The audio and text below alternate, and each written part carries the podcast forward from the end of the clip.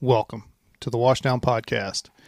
And on today's episode, we have author Kim Colegrove.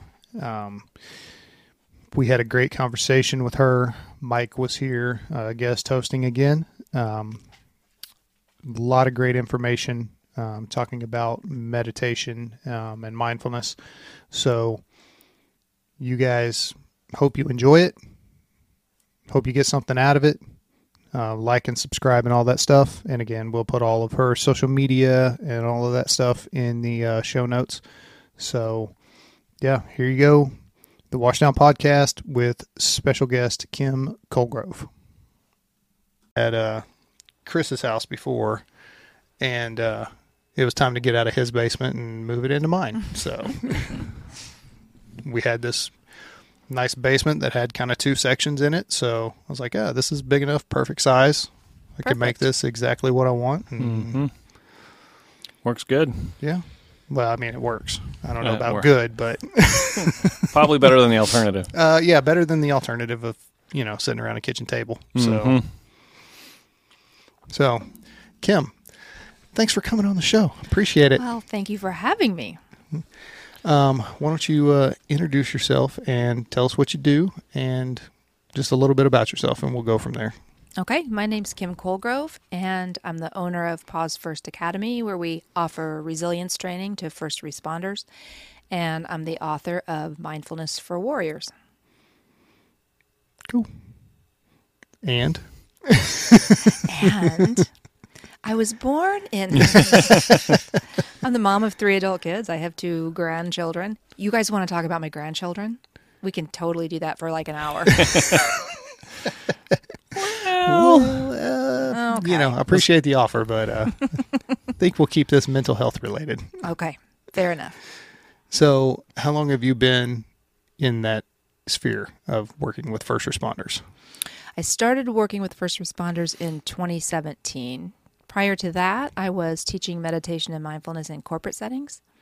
And then um, in at the end of 2014, my husband David retired from a 30-year law enforcement career, and um, less than three months after he retired, he took his own life, and that's what caused me to turn my awareness to first responders. So I spent a couple of years kind of reading and researching, and I kept thinking I wanted to work with first responders somehow, but you know, it, not exactly an easy easy to break into when what you want to do is teach them how to meditate. Not popular, no. yeah.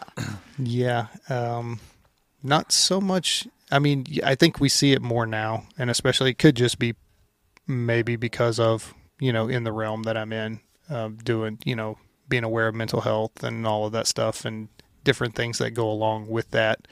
Um, more aware of meditation and things now, but for the longest time it was like.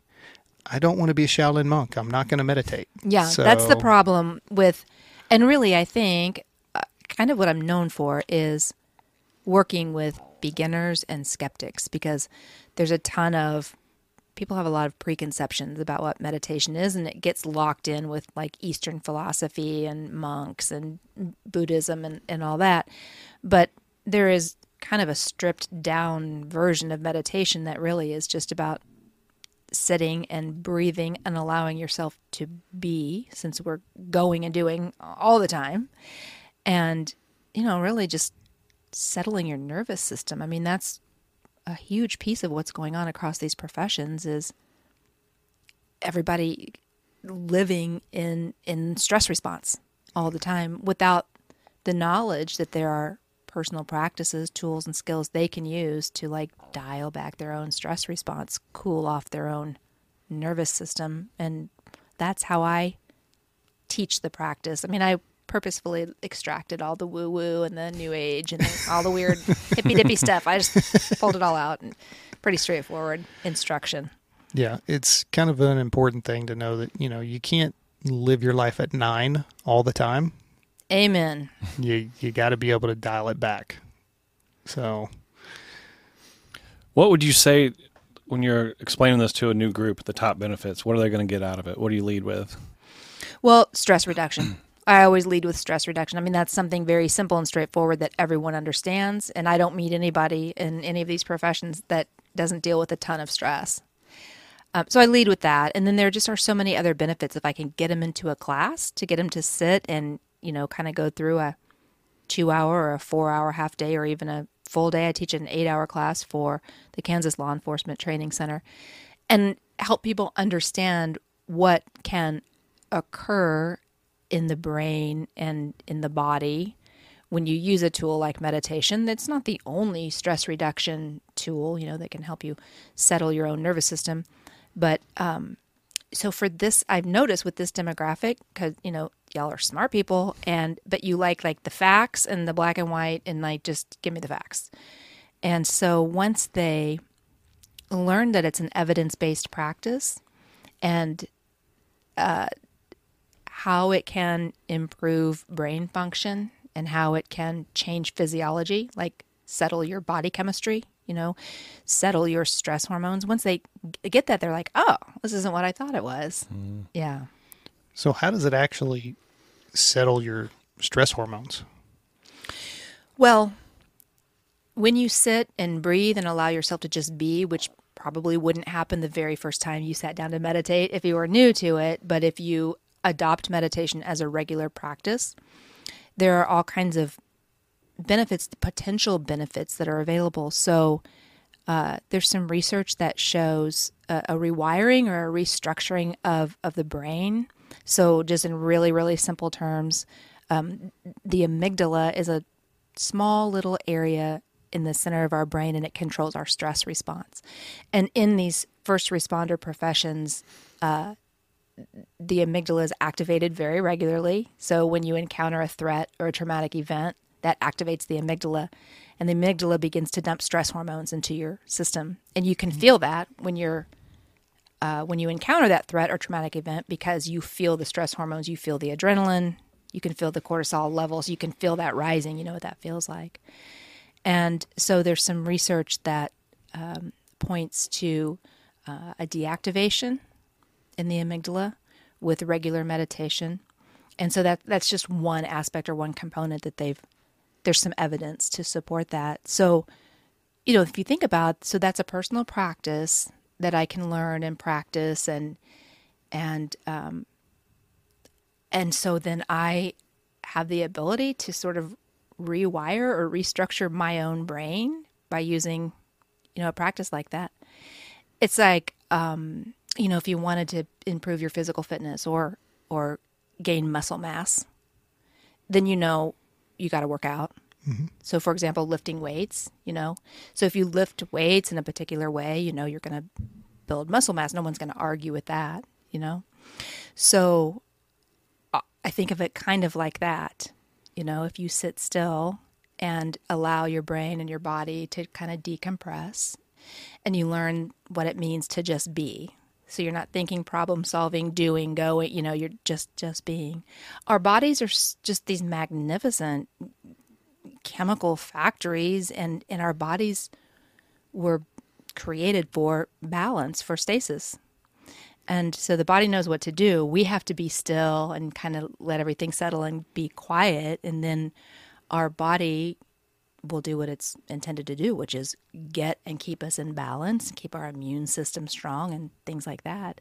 So to me, it just makes it's just common sense that probably all what 8 billion of us on the planet should probably sit still every day just sit and breathe and and just be and it's nearly impossible for a high percentage of people in the beginning so in that how important is the breathing aspect of that is it true that a lot of us don't breathe correctly anyway and so that's one of the big big benefits of doing this is we are forced to breathe the right way when you're following that yeah, we yeah, we live in a society of shallow breathers. You know, so like even you guys right now just pay attention to your breathing. We breathe just a little bit barely into our chest, mm-hmm. you know, cuz our body will breathe us, so we breathe enough to stay alive. Yeah. Yeah. And then if you but if you pay attention to your breath and then take a deep one, that feels completely different. There's a there's something different happening inside your body.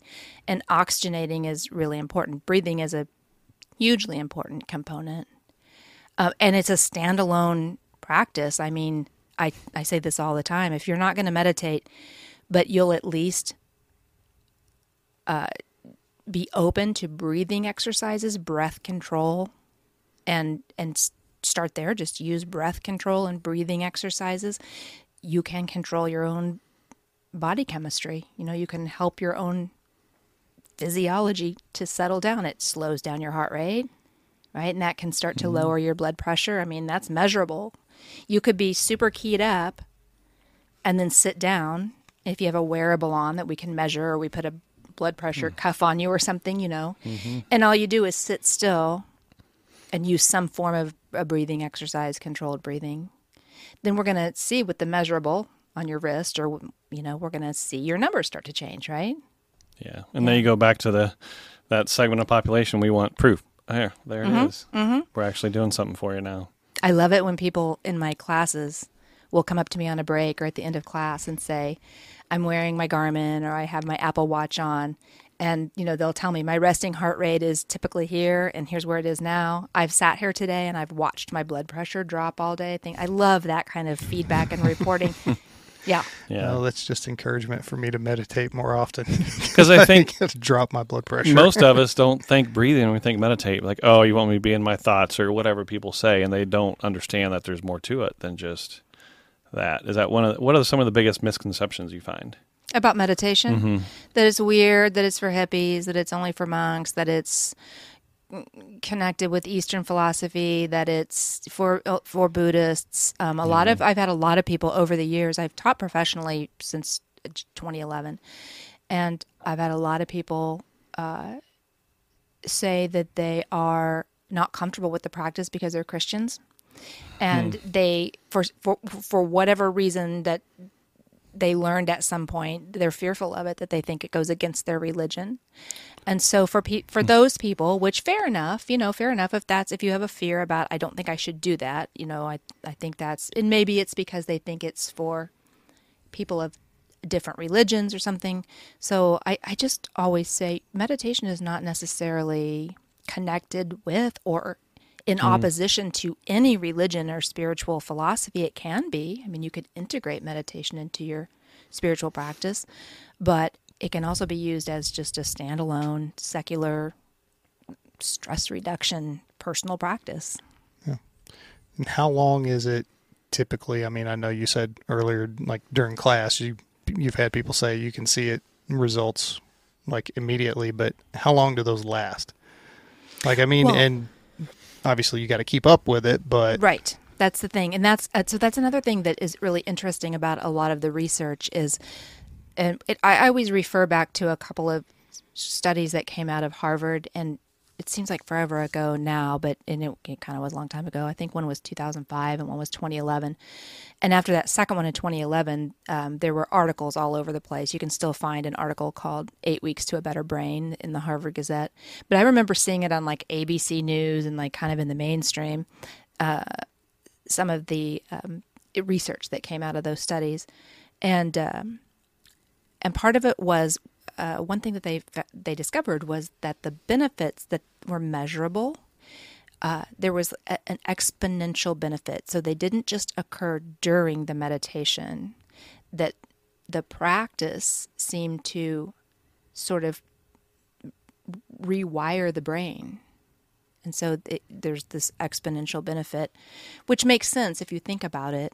Um, if you are using a practice that sort of creates new neural pathways in your brain, so your brain isn't just firing, operating in that habitual manner, which is, you know, whatever it is, high stress, you fight know, or flight all the time. fight or Yeah. flight, yeah. Yeah. And you're doing a personal practice on a regular basis that is basically sort of deactivating uh, the areas like the amygdala that controls the stress response um, and activating other ar- more beneficial areas like the prefrontal cortex that's where executive functioning lives. Um, it makes sense that if you did that with repetition again like lifting weights Exactly. you know? If if we stood up right now and we went stood over there and lifted weights for a few minutes i mean some endorphins might kick in we might feel kind of good you know? I can say i'll be sore tomorrow. You guys probably won't be. Um, you know, but if we do that on a regular basis and stay with it, there's an exponential benefit. You you gain muscle mass, you improve your physical fitness, and um, as long as you keep doing it regularly, Mm-hmm. you're going to keep noticing that benefit. So, yeah. I used to hear that you're first responders and like military too, that the amygdala actually grows in size over time, and then practices like meditation were proven at one point to shrink that. Is that still the case? Yeah, well, they actually. So this is this is um, I mean, there's really there's a lot of research out there uh, uh, on meditation and mindfulness. Like thousands of scientific papers have been written, you know, in the past maybe 25 years or so. But um, part of those studies that I always point to from Harvard, I because I know there's an article out there, and it's easy for people to leave my class, go read the article if they want to continue, you know, a learn or if they're skeptical that that these are in fact evidence based practices. But um, so when I said that the amygdala is um, deactivated, you know, it kind of quiets down. Um, they also found that there uh, was uh, less gray matter density in the amygdala over an eight week uh, an eight week period, meaning it shrunk. It was measurably, quantifiably smaller. Um, and increased gray matter density in the prefrontal cortex. I think that that's fascinating. It's unbelievable to me. Yeah. Yeah. You can, I mean, I, I want to do a disclaimer here, though. I, mean, I don't want- don't want anybody emailing me, you know. I, but I, I am not. I don't want to oversell meditation. It's not like the end all be. If it was, we'd all be doing it all the time. You know. Yeah. yeah. It is a tool. It's it's one tool. It is evidence based. Um, it's obviously it's a tool I really believe in. I, I was trained in transcendental meditation when I was ten years old, as a kid. So uh, it's it's a tool I've used for a long time, and I've met a lot of people who, you know, are also big believers, and maybe they were skeptics, and then they begrudgingly tried it and, and then they noticed some improvements and then they stuck with it. But i don't ever want to oversell it. I you know i don't and i don't want to get in trouble with any you know anybody that because a lot of people can't meditate in the beginning when they try. They're, Yeah. they just have so much going on mentally and emotionally and a hard time sitting still and holding their eyes closed and all kinds of things like that that makes it extra difficult in the beginning Yeah. Well, I mean, it's like you've given given the analogy about working out. You know, of something that is hard in the beginning, and as you progress, it gets easier and easier, and you start to see the benefits. So, and then you can push yourself further along. But ten years old, transcendental Yes. meditate. Yes. Like, I got to hear the story. Okay, well, my parents were hippies. It starts there. There's where it starts. And they were meditators. And uh, yeah, so they took me to this. There's this little house, and it's still there. It's in the Brookside area of Kansas City. And it used to be a transcendental medi- meditation um, center. And they took me there, and my training was so nowadays I think it's like fifteen hundred dollars or something like that to go through the transcendental meditation training, and um, you go and you get your initial training and then um, you go home and practice for a certain amount of time and then you come back and it's it's kind of a whole thing. Um, but my training is probably what it, what you might assume it was in the 70s like it was a bald guy with the roby stuff on and candles lit and incense burning and flowers everywhere you know and we sat on the floor and things like that. That was my original training. That's not what i practice anymore. And it's not what i teach. However, it's a viable practice. A lot of our research is based on transcendental meditation. It's one of the older techniques to, to have come to the United States, and um, and it's a great practice. It's twenty minutes twice a day. It's a great discipline. It's just I just kind of moved away from it over the years. It's all I knew for a long, long time. Um, and then when I was 18 years old, I read a book or two, kind of started looking around a little bit. And around the time I turned 30, I got really serious about meditation and um, started reading books, learning from other teachers, trying different techniques. I mean, I used to.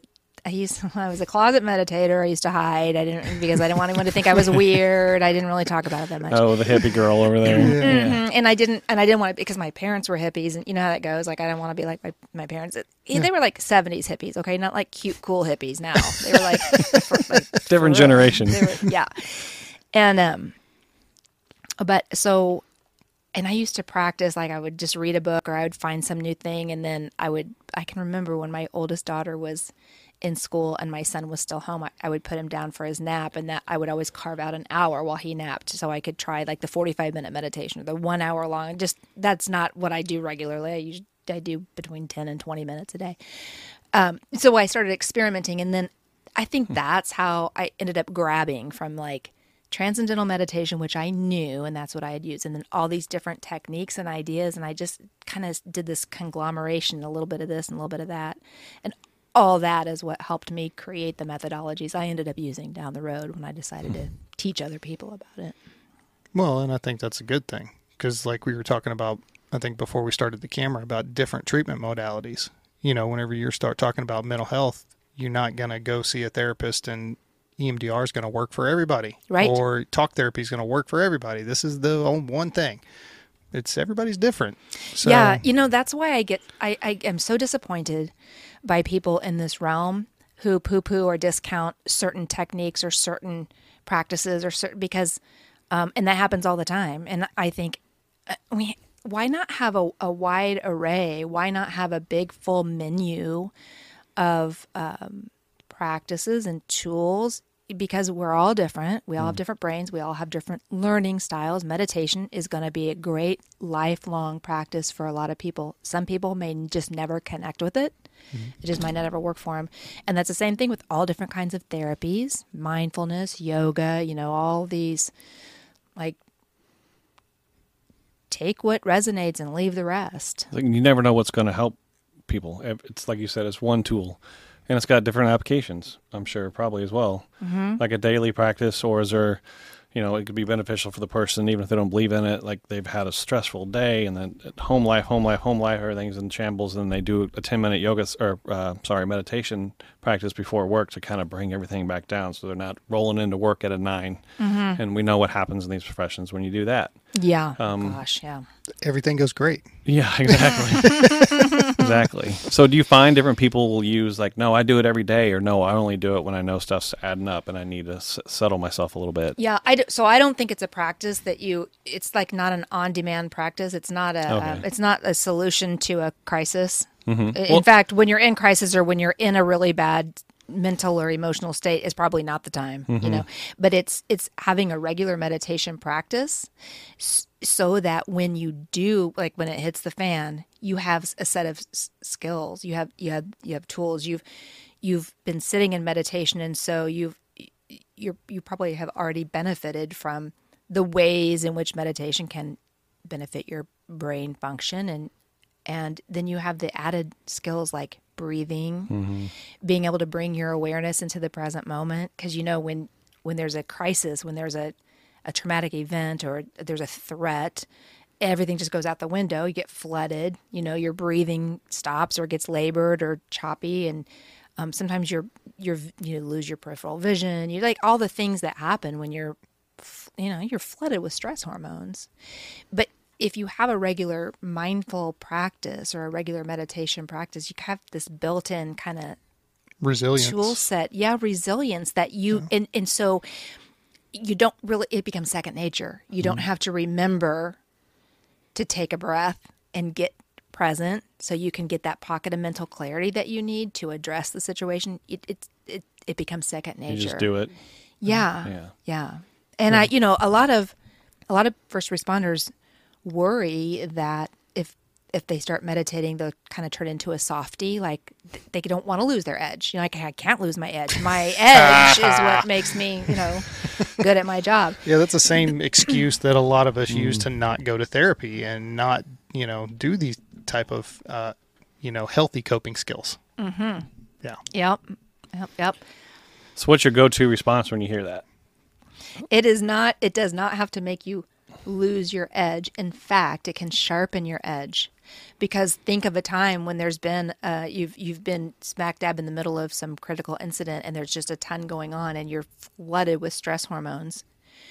What if in that situation you would have had you would have known the importance to regulate your breathing, to pay attention to your breathing, that you would have had the mental and emotional fortitude or the or the, the power or even the knowing be here right now. Like get checked in. Mm-hmm. Get checked in. This is no time to be thinking about the last time you encountered this and how bad it went. This is no time for you to be mentally projecting yourself into the future and how bad this can go. Or you know like that. Mm-hmm. Yeah. Get here, get checked in, deal with what's right in front of you. And those are like that's there's like that's a skill set that you can develop by practicing meditation, mindfulness. And I think a little bit what you said there. Some of us, some of this our body knows. Like when you mentioned like the breathing, like when I would do um, before high risk search warrants or a takeoff of a like a vi- violent felon, hom- homicide suspect or robbery suspects that were armed. I would, and I didn't notice it at first, but I would always take a big, huge, deep breath right before we were about to roll in and get exit the van and hit the house or roll up to the, the takeoff scene, wherever that was. And it didn't ever hit me till one day things went really bad. But I specifically remembered sitting in that driver's seat when we were rolling in, taking that huge last deep breath and real long exhale. I didn't even, I wasn't even, I just did it. Like my body knew I needed to calm it down a little Interesting. Yeah, getting grounded, getting Um, centered, getting checked into the yeah. like you need to be all here right now. Exactly. Mm-hmm.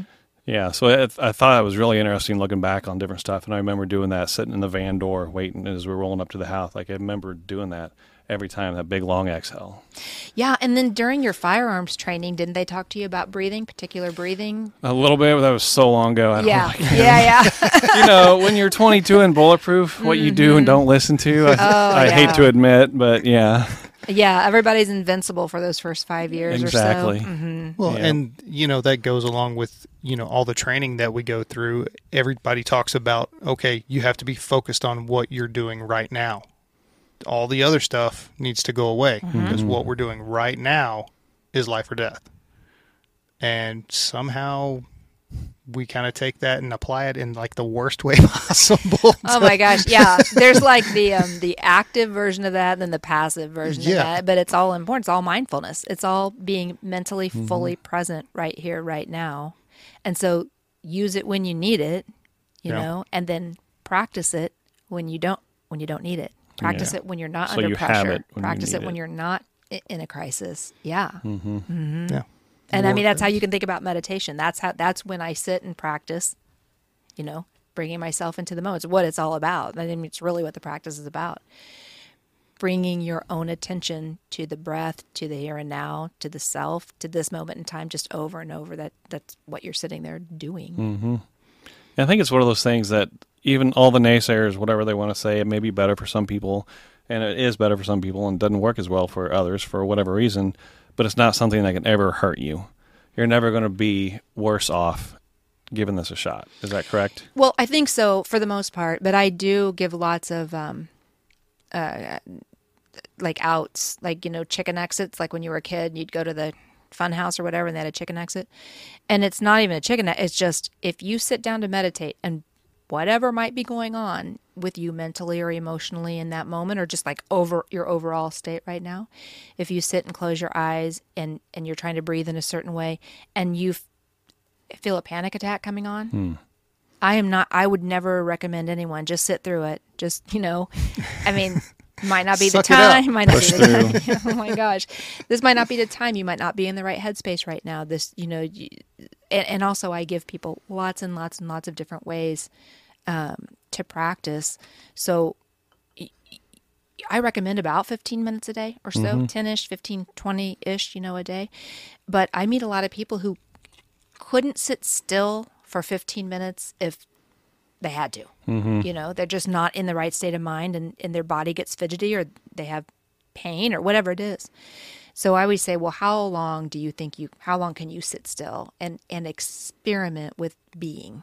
Just see what it means to just sit and be. How long can you sit still? And if they say literally maybe two minutes, and I say, okay, well then how about a two minute a day meditation for now? You know, and just do it with a little discipline, you know, and um, and you know if you listen to one of my guided meditations or you're in my class or something and i tell you to breathe in a particular way and that for whatever reason just makes you feel uncomfortable you just then regulate your breathing. Mm-hmm. You, you don't for you know these are suggestions. And that's kind of the trauma sensitive instructional piece of meditation and mindfulness is not really forcing hard and fast rules on someone who's has post traumatic stress or you know is is is dealing with a lot, and it's, it's tricky and across these professions sometimes because you guys are very black and white thinkers. You're like rule followers. You're like follow orders. You like you know like that. Like that's just part of your makeup. That's part mm-hmm. of like the structure that you live with, and that's what like keeps society from going to hell. Right? Is you do things in a certain way. So then then someone tells you to do something, and and you'll sit there and push through it. If you're about to pass out or God knows what, because Yeah, because that's what we're supposed to do. these are the these are the rules these are the parameters these are the you know mm-hmm. so i try and always integrate a lot of like i invite you to do this but if that becomes uncomfortable do what works for you or you know mm-hmm. like that so it's it's i think i really do think probably my gift with talking about meditation teaching people is the flexibility that i build into it. I can give you so many different approaches and ways and breathing and just uh, uh, until we find something that fits you you know that works for you. And the same thing might not work for you every single day. You might be having a great day today and you can sit down for 10 minutes and it felt great. And then another day you've got mental stress you've got emotional stress you got a lot going on and you can't sit still and close your eye. Can't do it you know? Yeah. so what would i do on that day you know that kind of a thing Mm-hmm. I would say at some points, especially people who like you threw out a panic attack earlier.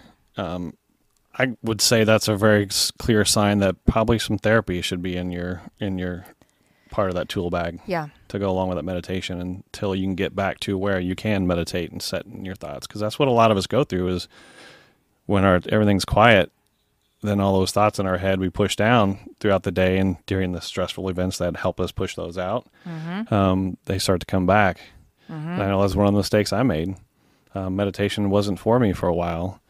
And the caveat to that is that doesn't mean i just blew it off completely. The breathing aspect of it is what really intrigues me about that.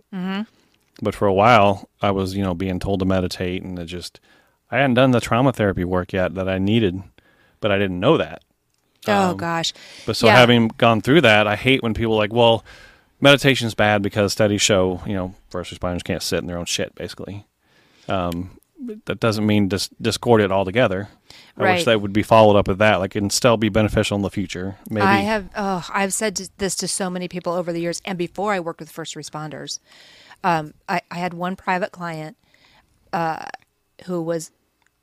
She came to me because she had terrible crushing anxiety, and she wasn't sleeping, and so she was sleeping like three, four choppy hours a night, maybe, and um, it was affecting everything. You know, it was affecting her her mental capabilities and, and everything. And so um, she came to me and she brought one, in the beginning, one or two of her adult kids even came with her. And um, she could not close her eyes and take one deep breath. She couldn't do it. She would close her eyes. She wanted to. She really wanted to. She would close her eyes and she would start to take that breath and her body would come up out of the chair. I mean, hmm. she, she would stand up out of the chair and then she would say, I'm sorry, I'm sorry. You know, she would, she was just so anxious. And so I said to her, okay, I don't think I'm your next logical step. Hmm. I'm going to recommend, you know, have you gone to a therapist? No. I'm going to recommend that you go to a couple of counseling appointments, find a therapist, you know, and I know it's difficult in the beginning to make that first appointment. Find one that you connect, you know, but I said I don't I don't feel that you should force yourself to sit and close your eyes and take and I just don't think this is going to work for you. So maybe do some therapy. She was wide open. Like she was at the point where she would do anything. She would have done, if I would have said, stand on one foot and bark like a dog and flap your arms like a chicken, she would have been like flapping her arms. And um, so she did. So she went to therapy and she found a therapist and she started working on some of what, you know, was going on in the incident. She ended up coming back to me. And um, by that point, she could close her eyes and take a few breaths and um, was still wasn't sleeping great. So I set up a strategy with her where she was supposed to sit still in a chair and just breathe. If she could close her eyes, do that. If not, that was fine for one minute every day. And I had her send me a text. So one minute can be any time of the day, one minute, but you do it with some reverence. Yeah. You know, you sit. And that's kind of your daily meditation. It's, you know, and so she started there and she would text me once a day. I did my minute, I did my minute. And then we slowly added a minute and we got to five minutes. And when we stopped working together, she had worked her way up to 15 minutes a day and she was sleeping seven to eight hours a night.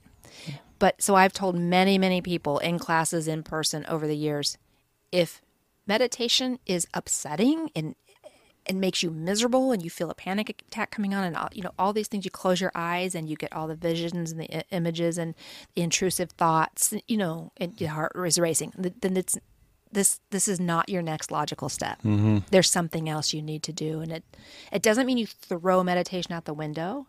Y- you're just not a match for it right now.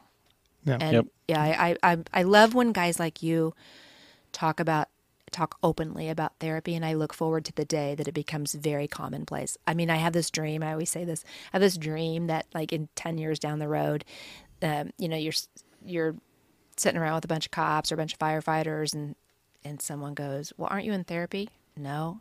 Dude, you got to be kidding me. We're all in therapy. What's wrong with you? That's so weird. We're all in therapy. Why, you know, Yeah. like that becomes the norm. yeah, that's uh, yeah. I'd like to see that. I really would. So, because it's needed. I mean, you talk about just the stuff that we see and all of that stuff, and just to think about, oh no, I don't need to talk to anybody about all of that stuff.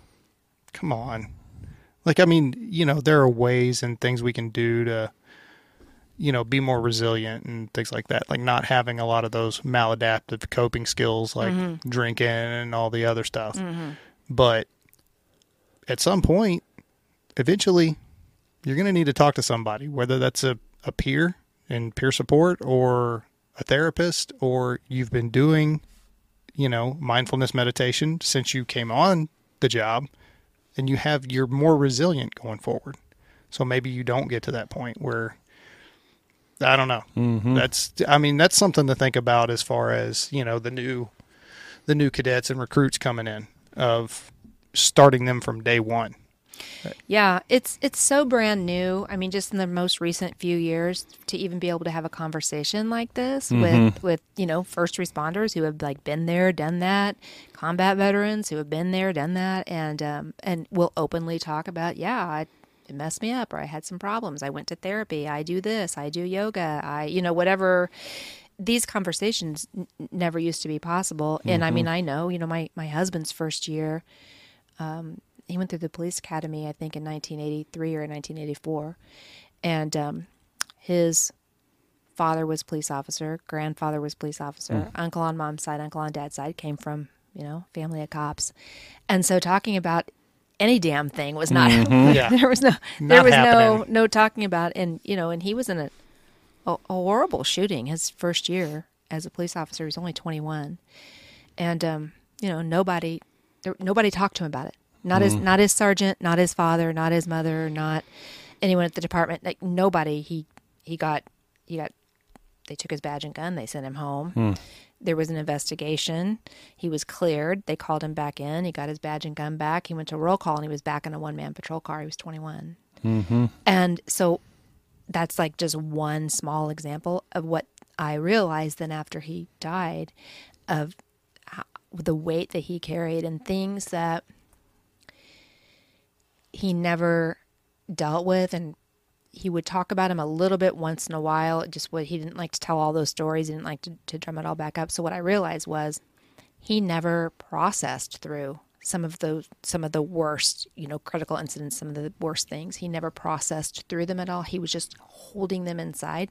And like that's a strategy. That's one strategy. Just hold them in and shove, shove them down. That is one way to do it. it's not sustainable. No. it's not sustainable. No. And so, you know, when I think about the the recruits and the you know the the young people, like we said earlier, they're invincible for about mm-hmm. five years or so. But I think, gosh, you know, what if there would have been any support at all for David? You know, what if there would have mm-hmm. been anything integrated into the academy that talked about the importance of protecting your mental and emotional health?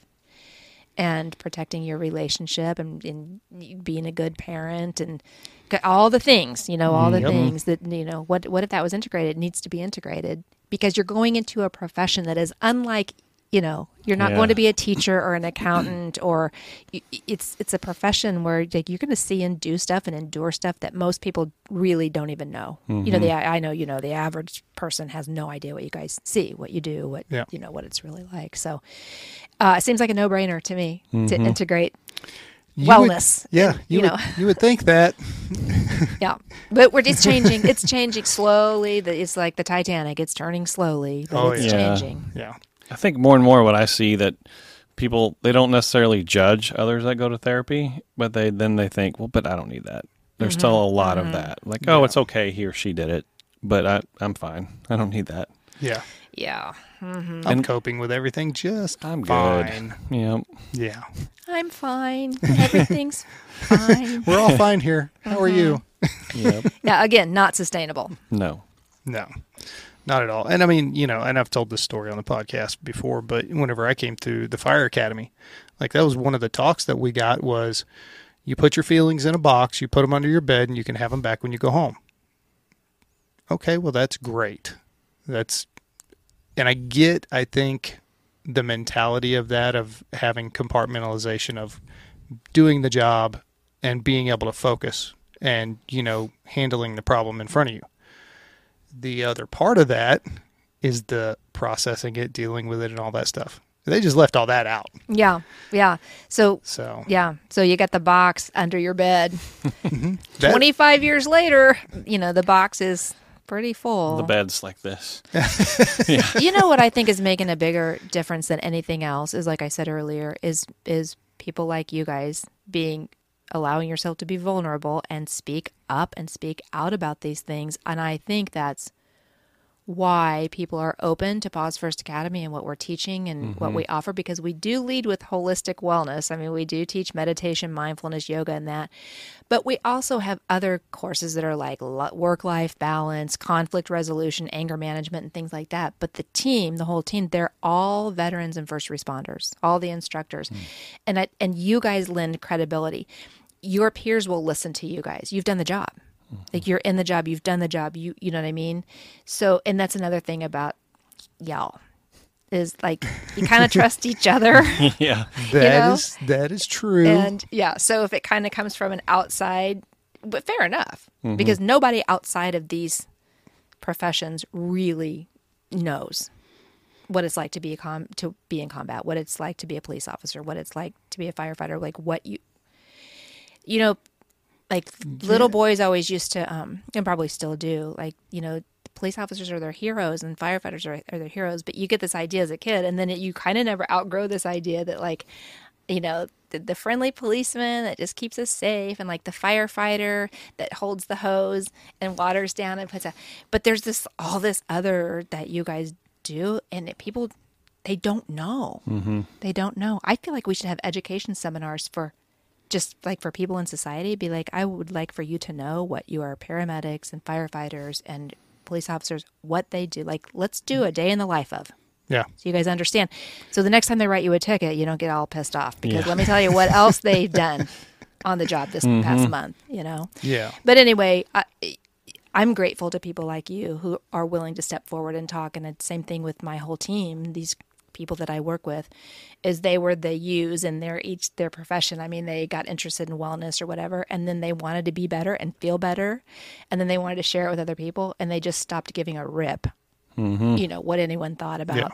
Well, and I saw a perfect meme about that the other day. This little girl in the back seat, she just leans over and just goes, "You got to stop caring what other people think. Have you met other people?" it's like from a four-year-old.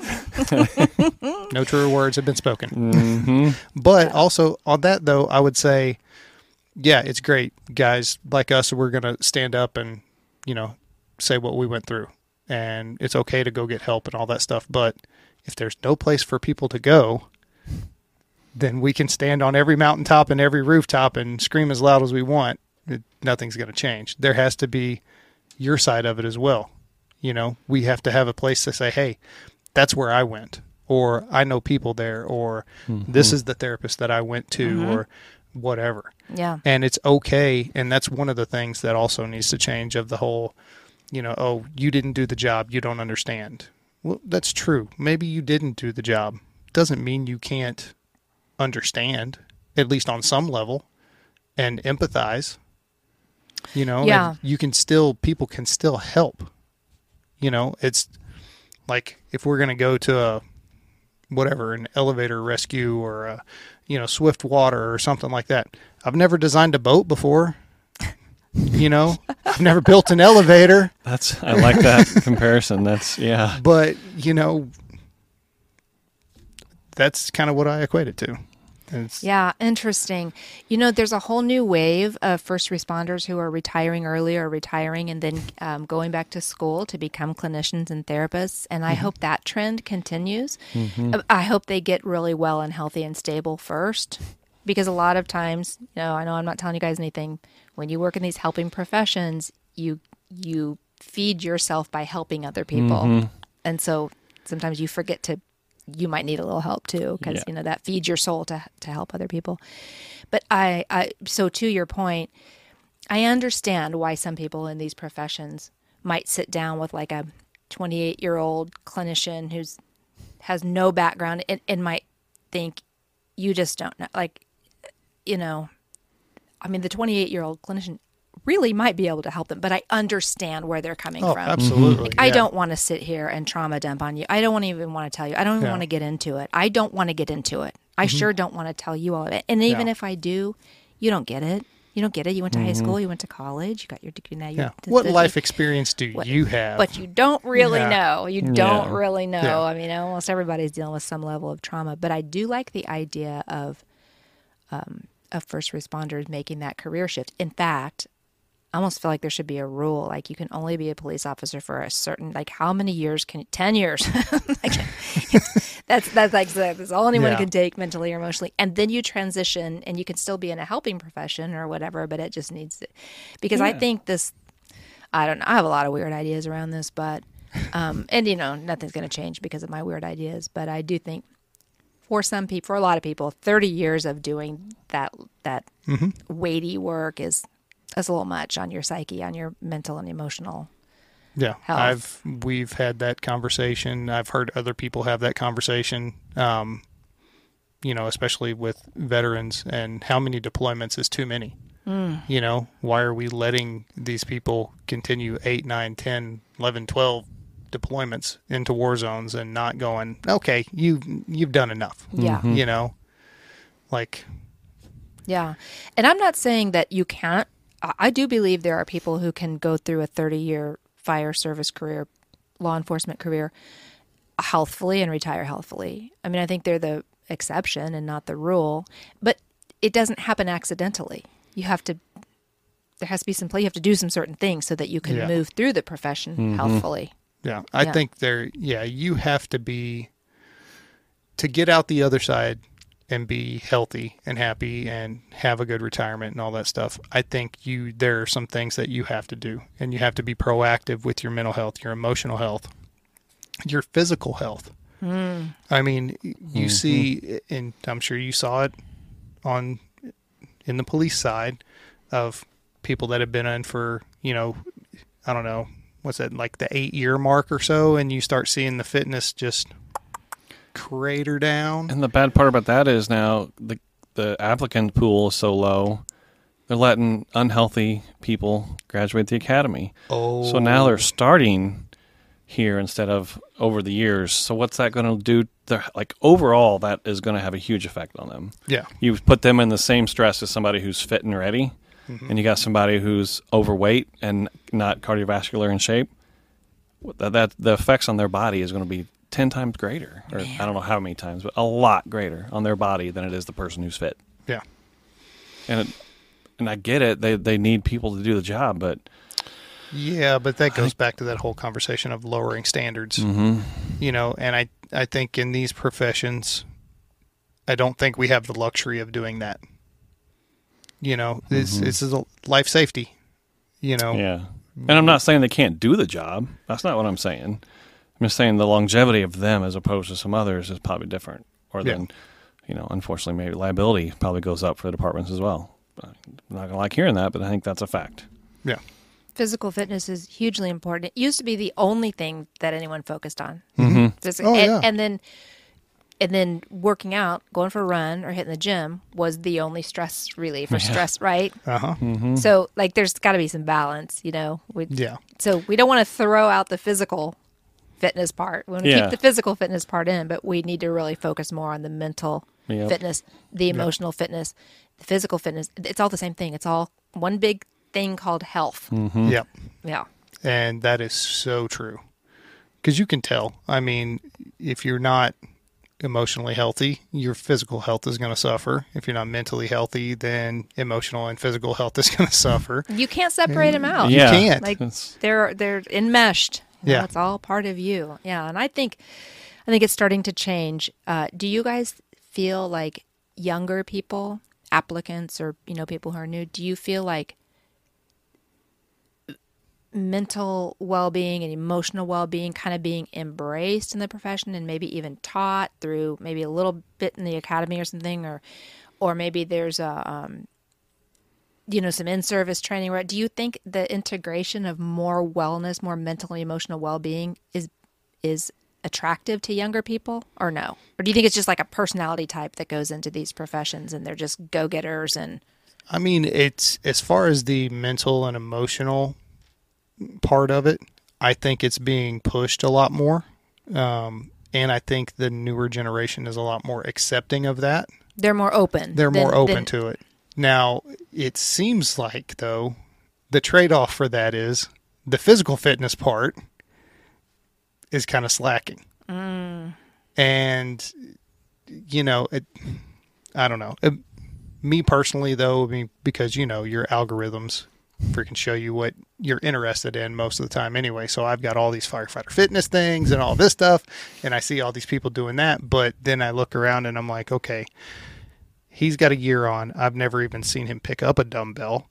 And, you know, it's like, okay. But he talks about mental health all the time. So yeah. it's like, it's finding that balance is going to be hard because yeah a lot of what i've heard about this younger crew coming in onto the jobs they are more open to the mental health talk um, i think that comes at a price tag because especially right now when every agency is low on manpower what i've seen from a lot of those folks is they don't want to work all those hours maybe that's why they're going to be mentally healthy though you know because Well, and you know yeah. i worked in a unit where we worked nonstop you know eight years 400 hours in one year was the least amount of overtime oh my but I loved it and couldn't get enough of it. And but probably at the end of the day, that wasn't the best thing for me.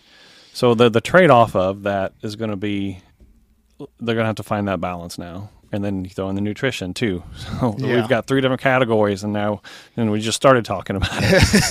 so oh my gosh I think and uh, mental health in the in the academy. Like I speak at a class at a local academy here um, on like survivor mentality, and just kind of tell some stories and my experiences, what I went through, and what should have should not have been overlooked, and just kind of give some experience to it. At the same time, when I'm when we're doing those classes, I'm thinking, where's the line of okay, we're, they're not even going to say anything or believe anything we say anymore, or have time to listen to it? Because I remember being on that seat, I'm like, that's not me. Not going to happen to me. And Yep. guess what? Yeah, it did. Um, so that, that balance of starting those recruits out the right way, I think it's just something you constantly have to keep up on and figure out what's working and, and what's not, and extract what's not, and go somewhere else and figure something else out. I think it's just you got to learn as it grows because as the generations changes, you got to change with them. yeah and these generations are very different from uh, yeah. the boomer generation and my you know uh, gen x generation they're very different and instead of all the old people sitting around complaining about them i think we have to figure out how we all coexist together and like what needs to change and adapt i mean the Hey. professions have to be adaptable you know the individuals have to be adaptable yeah. yeah. Well, and that's uh, my wife Rachel was telling me about. She was listening to some talk with some military guy, and he was talking about the recruits from 20 years ago and the recruits from today. And the recruits from 20 years ago, they would come into the military and they would share nine of the 10 common cores, beliefs, values, whatever. And now the recruits they're getting in, at most, they're getting three. Like, wow that's a huge societal shift Yeah. just in what one generation two generations yeah so we've got to find some way to bridge the gap Mm-hmm. I mean, it's it's not okay to just not have a fully built military, not have a fully staffed police department, not have you know. And I know that's what all these Yeah. agencies are dealing with across the country is Mhm. short staff, short staffing, and losing people left and right, people retiring early, early, and well, Yeah. Just Yeah. getting out of the career field after three, four, five years. hmm So, yeah, retention is a big thing. Recruitment is a, the other big thing. And yeah, we got There's actually um, there's a course on Pause First Academy that uh, taught by uh, she's retired under sheriff. She was the number two person in the sheriff's department, and she ran the jail system for the last three years of her career. And she did a course. It's called the New Generations, and it's it's about that. She breaks down Boomers, Gen X, Millennials, and Gen Z, and why where we all come from, like why we are, how we how and why we are the way we are and it helps you understand it's really interesting and um, the reason she created that was for to help with recruiting and retention. By instead of us just like dismissing the other you know i mm-hmm. hear a lot of people my age say i hate millennials. I- but that's not helping. That's not Yeah. going to be productive within the agency. What if we try and understand each other and then we take a slightly different approach? It's it's such it's it's an eye-opening course because she really lays out hmm. and um you know I, i've heard from some of my clients uh, like dispatchers law enforcement about that thing where the new people come in the young people come in and they're just built so differently from the old salty dogs. And it just isn't going very well. You know like the younger people will say they they get their feelings hurt or they feel bullied or whatever. And that really is what it is. It's just that the older people that's just how it was it was mm. like five years of hazing like, you know, just- that's just so It's not hazing, it's team building. there we go Okay. there we go i was looking for the words Yeah. yeah. totally not the same thing. Mm-hmm. oh my gosh so i mean we got to figure this out though because it's Yeah. you know this That's is, a this very good point, though. Take some time and invest in who you're going to be recruiting and hoping to retain instead of just dismissing, well, this generation sucks because of this, this, and this. Yeah. Well, Yeah. Yeah. So if you're a So- leader, if you're a, if you're a, you know an old salty dog and you've kind you know done always done things in a new way, but you hire all these young people and they just this is the way they are. They're just different from you. Mm-hmm. Maybe trying to understand, and it has to do with when you were born, what your parents' generation was doing. Hmm. Right, you know, like my generation, Gen X, we were the first latchkey kids. Mm-hmm. It, my dad's generation, moms didn't work. You know, mom stayed Yeah. home, took care of the kids, took care of the, you know, dad went to work. Mm-hmm. And then my generation, mom and dad both worked. Everybody worked.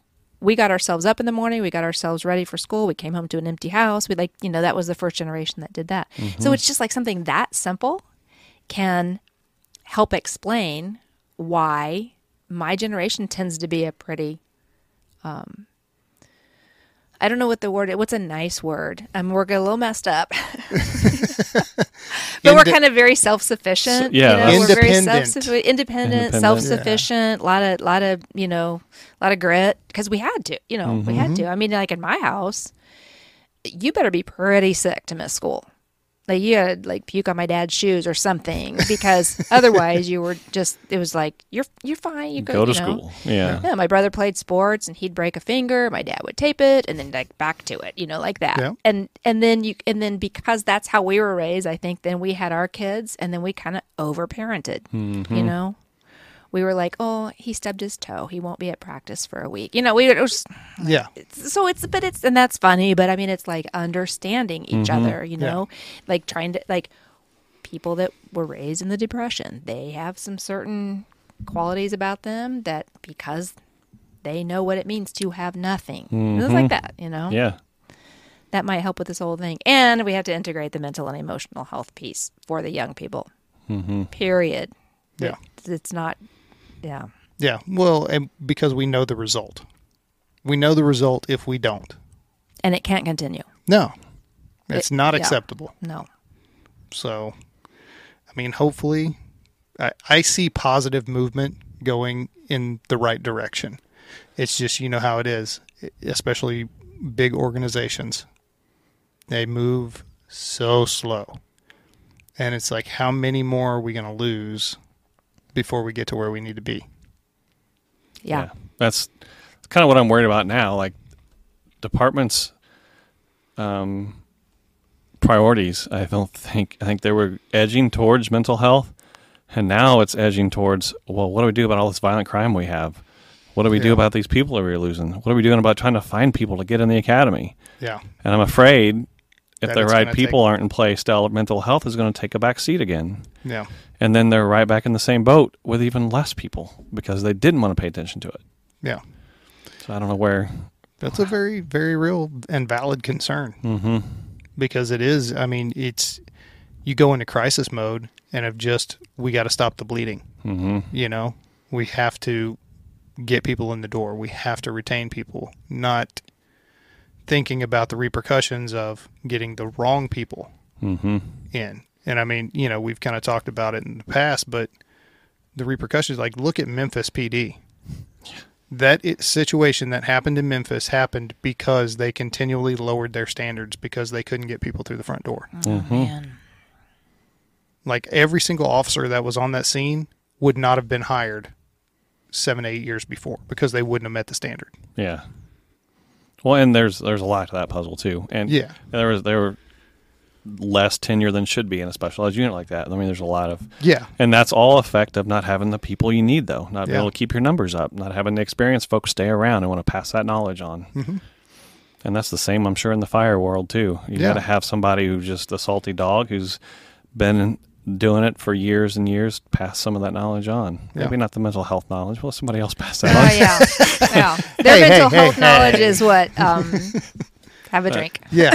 Yeah. Just Let's go out uh, to the bar. We'll we'll work it out. Yeah, th- th- that's been the standard for a long time. Uh, but no, but you're right though because it is, and especially in career fields where, like, not all fire departments are like this, but some you have to have a certain amount of time on before you can start testing for promotions. Mm-hmm. So in some places that's ten years. Some places it's more. Some places it's less. But if you've got people coming in that are in for two, three years and then they're leaving, okay, well let's say you have a couple of classes that do that Yeah.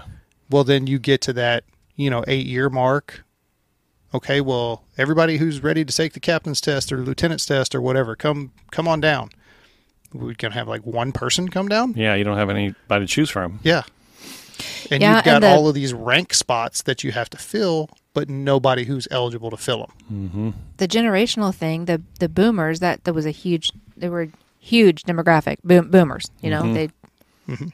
and so they're they're retiring in droves now. Yeah. yeah Uh, and so they're going to create a ton of open positions. Yeah.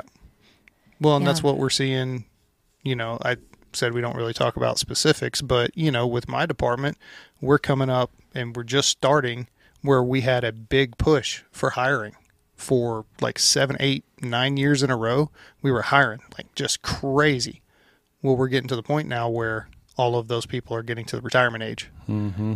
and they're not sticking around to 32 they're out at 25 a lot of them which and all of those people are in rank positions now so it's like okay Yep.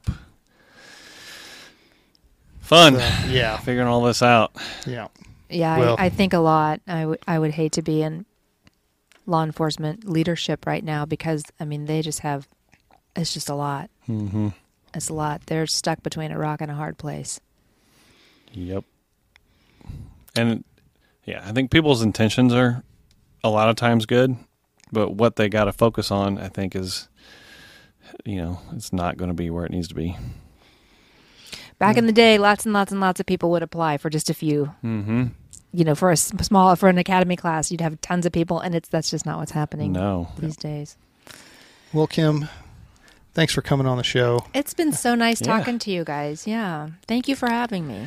uh, do you have any closing thoughts Any closing thoughts?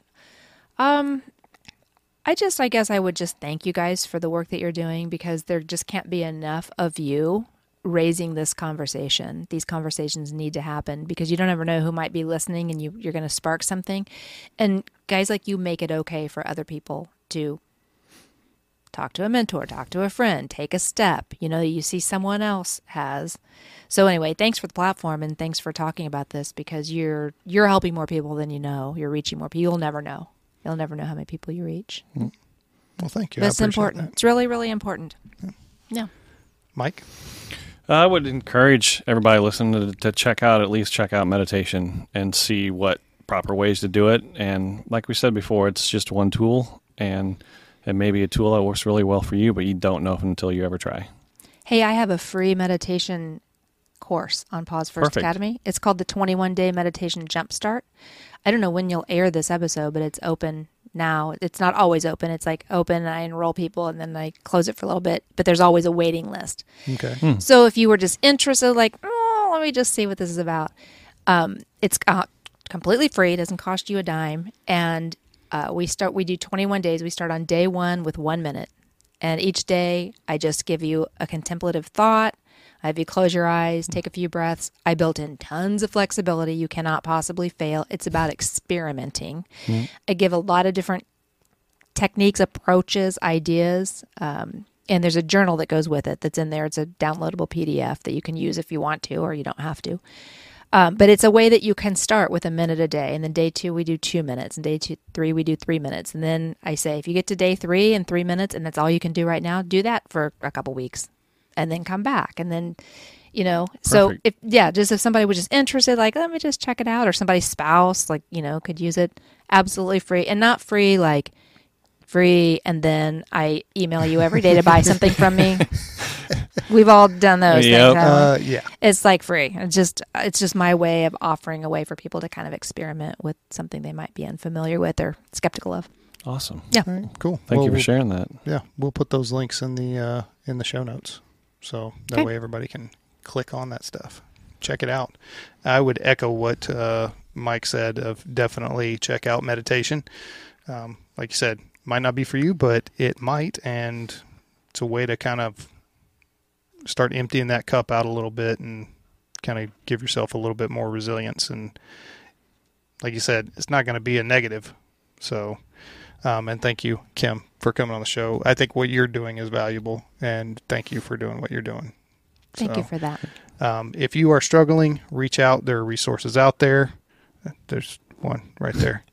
Um, and uh, if you uh, if you know somebody that's struggling, reach out to them. Let them know what resources are available. Let them know that you care. Um, thanks for stopping by, and we'll see you next time.